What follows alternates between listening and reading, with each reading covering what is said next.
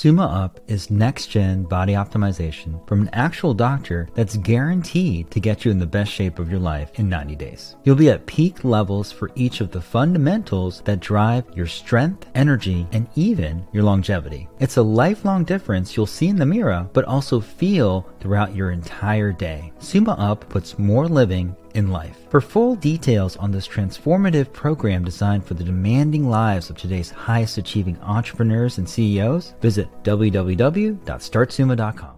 In general, the following advice works well no gluten, no dairy, no nightshade vegetables.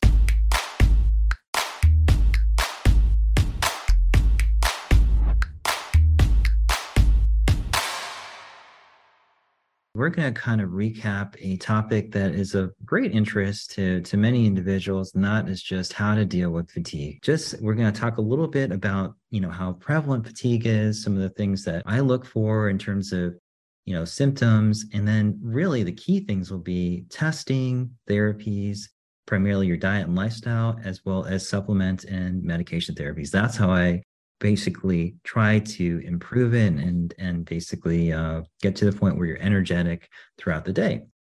Okay so you know if you are fatigued one thing to recognize is this you are in you're not um, alone. Pictorial of a recent study so this study right here, it used data from about 101 patients that were enrolled in a large commercial insurance carrier. And these were all the claims made for either myalgic encephalomyelitis or chronic fatigue syndrome. Both these are the same diagnosis. And what they saw was that it is really, really prevalent. At any time, about 1% to 2% of the population is suffering from extreme fatigue, which is pretty significant. And as you can see over here, it affects females more than males in general, but it also has a trend. You see this like a trend that seems to grow upwards with uh, females once they hit about their 40s and kind of levels off and stays pretty stable. It's the same somewhat for guys, but to a lesser degree. But then you notice there's a peak right around the late 60s or so. So there's a peak around uh, 40 and then it kind of levels off, then another peak around 60s. And so it's just, you know, one, the key thing to recognize is that it's definitely something that a lot, a lot, a lot of people deal with when we think about fatigue, we uh, there are many many things that can occur. Some of the most common causes that we like to think about in functional medicine are due to food sensitivities which is why diet is so important. And the main things that i always try to hammer out to patients are the following gluten dairy staying away from nitrates food colorings. These things can all cause allergies which can manifest as fatigue inflammation. And you know i'm always really key about getting patients crp down which you know in many cases is secondary to their diet. But high levels of inflammation can contribute to some of these cytokines, which in turn can cause a uh, overextension of the immune system, which can manifest as fatigue, mitochondrial dysfunction. And we always talk about NAD, L-carnitine, things that can optimize your mitochondria are going to improve your body's response to fatigue. So that's why optimizing vitamins and utilizing certain minerals are going to be a big deal. And something as simple as just low blood pressure can cause fatigue. And one thing I've noticed, I notice this a lot with um, patients who are ultra healthy that are already following a, a, really strict diet, they won't have enough salt in their diet. When you're eating things that are not processed, right, they don't tend to have, they don't tend to include a lot of salt. So salting your food can can be a big deal. The other thing that is important is you need to rule out any sort of other conditions before you start thinking about lab values. So, and this is not so much a concern for the vast majority of my, um, my patients because you know typically we we find out about these. But there's a ton of conditions that can also contribute to fatigue. Cushing syndrome diabetes lupus iron overload hiv multiple sclerosis narcolepsy all of these things by themselves can contribute. And what i found though is generally though doing the interventions that i recommend which as we talked about consistent lab testing diet and exercise uh, optimization and optimization of supplements as well as medications seem to improve them regardless of the cause. So that's that's kind of interesting. And then the other thing that is important is there is a diagnosis set for chronic fatigue syndrome. It's a little bit on the vague side, but it is important to kind of recognize these symptoms because you know some of us may not think we have fatigue, but when you look at it uh, on its on its head, you, you might, right? And so if you have any of these things, so unrefreshing sleep, impaired memory or concentration, sore throat, tender lymph nodes, aching or stiff muscles, multi joint pain, if you have it for about six months or so, you got to mm-hmm. go ahead and take a look. Now, I would highly encourage you guys if you have, don't wait the six months. If you have these symptoms, reach out to me uh, and we'll go ahead and do a few things to improve. The first thing I like to do, you know, after I've done, you know, medical history is actually do tests, right? So why don't we take a look at somebody's tests and you might recognize who this individual is. It's me, right?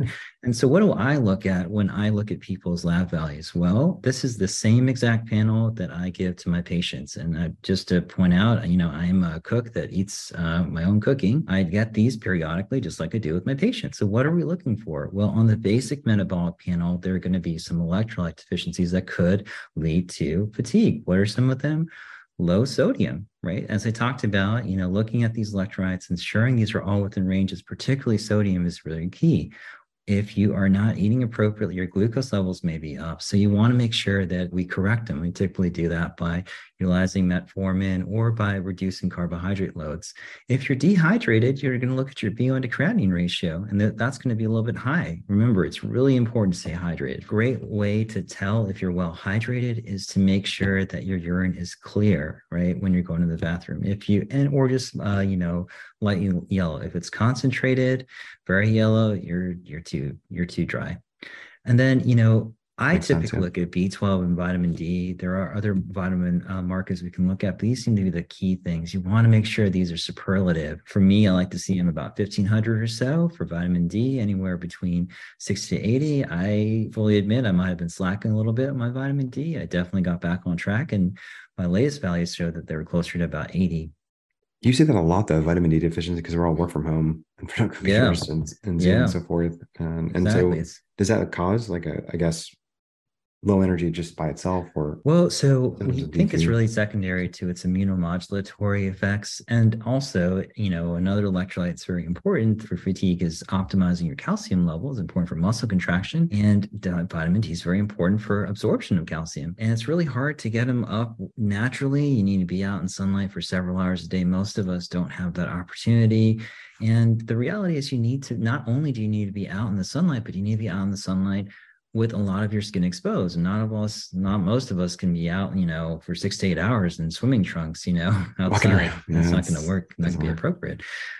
The other aspect is to think about your hormonal levels. Now, for me, it's primarily thyroid, testosterone, estrogen, DHEA, and then for women, of course, progesterone. And uh, if those levels are pretty optimized, that's uh, a good check. And remember, I like to keep test levels at nine to 1100, a little bit higher sometimes for certain individuals. More importantly, their free test levels closer to 20 to 30. As long as you can get that to where you need to be, perfect. Now, that's of course for men. For women, I typically try to look at their total testosterone levels, keep them between 50 to 100 nanograms per deciliter. And as long as they're within that range, they do pretty well. For estrogen, for guys, this is I tend to be a little more a little more reticent about prescribing anastrozole because I've noticed, you know, if you crush estrogen levels, that can really cause fatigue. So I I let them, I'm okay to let it trend up a little bit, maybe 50 or sometimes even 60 if they don't have any symptoms. I am more concerned if it gets very very low, and I've sometimes seen that with you know individuals taking anastrozole. They're worried about you know nipple sensitivity, but they never ever experienced it and uh, you know they suddenly sometimes feel a lot more lethargic, get some joint pain, and and uh, stopping the anastrozole can help. And you'll see that on your labs. Your estrogen levels are too low. So anyway, just kind of going through the rest of these labs, you know, looking at your lipid panel is important. If you have a poor diet, if you're eating too many foods that are high in saturated fats, if you're not if you're not avoiding gluten,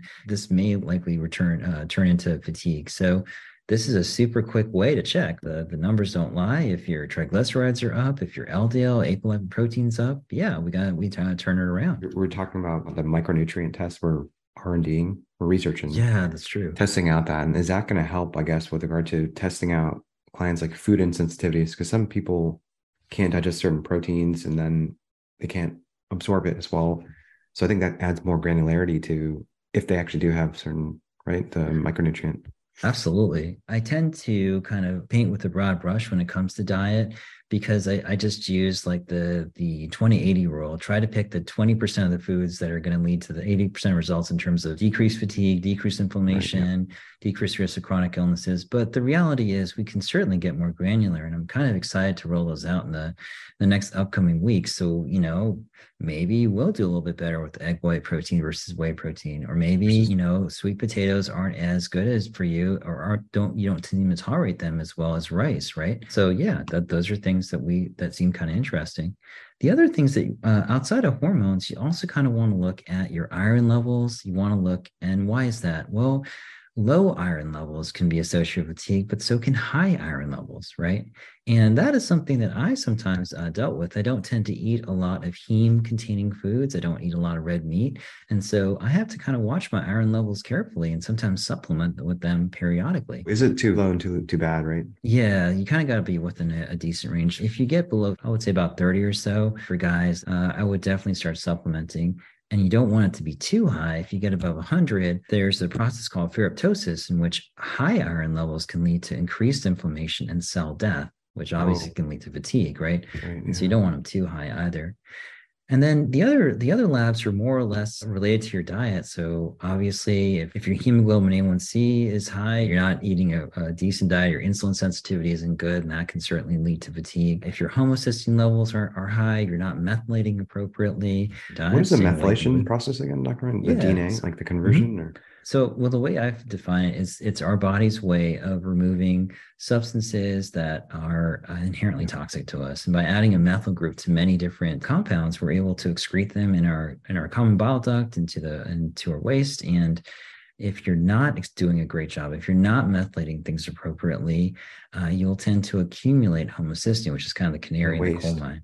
Oh, exactly. I see. So as you age, that kind of your body's methylation kind of slows down, right? And it gives us like it gives us an idea of methylation as a whole too, not just in the liver, right? And so methylation, as you as you alluded to, is important for many aspects, and in, in uh, including DNA repair, right? And that's why a lot uh, there's a lot of research being done on poor methylation and uh, activation of certain genes, oncogenes, which are associated with with cancer. And so that's you know something you want to you want to definitely uh, optimize as well. And between six to eight is where i like to keep it. And then finally the last thing i like to look at is uh, magnesium levels. Having appropriate magnesium levels are real are key for sleep right? If they're too low oftentimes we'll see patients complain of things like restless leg syndrome or just difficulty getting to sleep and obviously, if you're not sleeping appropriately, that's going to contribute to fatigue, you know, because you're not, you know, getting an appropriate amount of deep sleep. Well, Dr. Ryan, right. I have to pause on a second. So this is one of my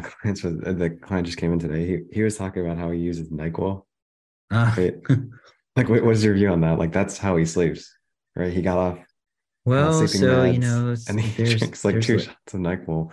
Yeah. And I, I didn't have well, an answer for that. I, I you know, I've heard I, of that I've heard of like NyQuil, and then they do something called ZzzQuil, but is that this so the biggest thing long term? There's uh, a lot of uh, artificial. No, because you're you're using a lot of uh, you know you're using a lot of antihistamines typically. Yeah. And long term, yeah, it will decrease the onset of sleep. Right, you'll basically get to sleep quicker, but the quality of your sleep, much like with alcohol or much like with marijuana in certain cases, the the onset is uh, is quicker, so you'll get to sleep quicker but the quality of your sleep, the amount of deep sleep that you get, the amount of uh, stage four sleep, of REM sleep that you get is typically reduced. So, you know, labs are really key. And one thing I will, you know, encourage into patients to do is reach out to us. You, you get scheduled labs uh, every uh, four, four to five months or so. But if there is an issue, if there is a problem, reach out to us because we want to make sure that you guys are doing great. And we'll do a set of labs in between to help diagnose issues. You know, we kind of talked about the, the diagnosis, the testing, what about interventions to actually improve uh, fatigue? And as I as I kind of alluded to, a lot of them will be uh, centered around uh, your lab values and your symptoms, right? First of all, just start with your diet. As you mentioned, JD, we're going to have a more granular approach with some of our, the more specific testing that will be coming, coming out in the next coming weeks. But in general, the following advice works well no gluten, no dairy, no nightshade vegetables. Try to avoid saturated fats. And why do we do and why do we do this? Because we found that uh, saturated fats, in particular fats from animals, tend to be correlated with higher levels of inflammation. And then when you're utilizing fats, try to avoid ones that are high in omega 6 uh, fatty acids. And these would be things like refined seed oils, like canola oil or safflower oil or corn oil. Instead, use things that are higher in omega 3 fatty acids. So, like fish oil, or um, my favorite, which is uh, organic flaxseed oil. Or you can potentially use macadamia nut oil, or just use the nuts themselves organic almonds, organic uh, walnuts, organic um, macadamia nuts, There's a organic lot, peanuts. yeah. Other things, these are kind of more obvious, like lifestyle interventions, like trying to limit alcohol usage or smoking. If you're smoking, just you know, try to. It's it, it's something that it's widely been widely known is not good uh, uh, long term in terms of many chronic illnesses, high blood pressure, diabetes, heart disease, many many things, cancer obviously. So trying to quit is a is a key thing. And then other things that may not be quite as obvious. So like limiting your exposure to certain environmental toxins. So uh, a lot of us aren't aware of this, but if you have plumbing leaks, you might be exposed to mercury or lead in your water. So getting a good filtering system uh, I've installed a, a, central filtering system in my house just to be on the safe side and actually have extra filters in all of my faucets, particularly the ones I try to drink water from, just to ensure that I limit my exposure to heavy metals. And I encourage everyone to, to do that if you can. And then, you know, be really careful about uh, moldy surfaces, right? If, you know, shag carpeting is nice to walk on, but if you spill stuff on it, it gets into the undersurface and that stuff can get moldy. So just just be really careful of that. Maybe just do a deep clean every so often.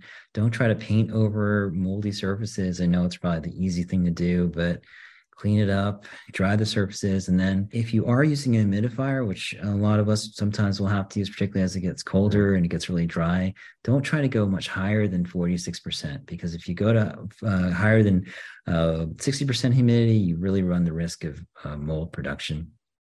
And which that kind of also leads into ventilation. So just getting like filters for your house can be, uh, which can help with reducing dust or or solvents that you might be allergic to, that would be a great idea. I have a I have an air purifier in my office, and that office, seems to yeah. help me quite a bit. Yeah, right.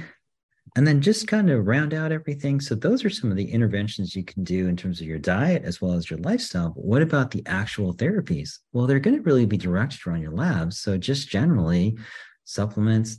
Honestly, just a really simple answer would be the VitaPack. The VitaPack has a B complex vitamin in it, magnesium, vitamin D. The uh, multivitamin has many of the other antioxidants, vitamin C, vitamin E. You have fish oil there. I, I made it on purpose, kind of as a as a cure all for many of our many of the deficiencies I see in patients. So just taking it by itself is likely to improve a lot of the most common causes of fatigue. So just get on it, or at least at the very least, focus on getting a good multivitamin, vitamin B complex, vitamin D, and vitamin K. If you can get at least those four guys, you're, you're doing really good. For mitochondrial health, we all know about NAD, but what about L-carnitine and coenzyme Q10? I'm a huge fan of L-carnitine, especially in injectable form, also yeah. for aesthetic reasons, right? Because it really helps with fat loss and then of course hormonal optimization. And you know this is something that's kind of at the forefront for the clinic but making sure your thyroid levels your dha levels progesterone estrogen pregnenolone are all optimized. And they will be you know because we'll check in we'll we'll look at them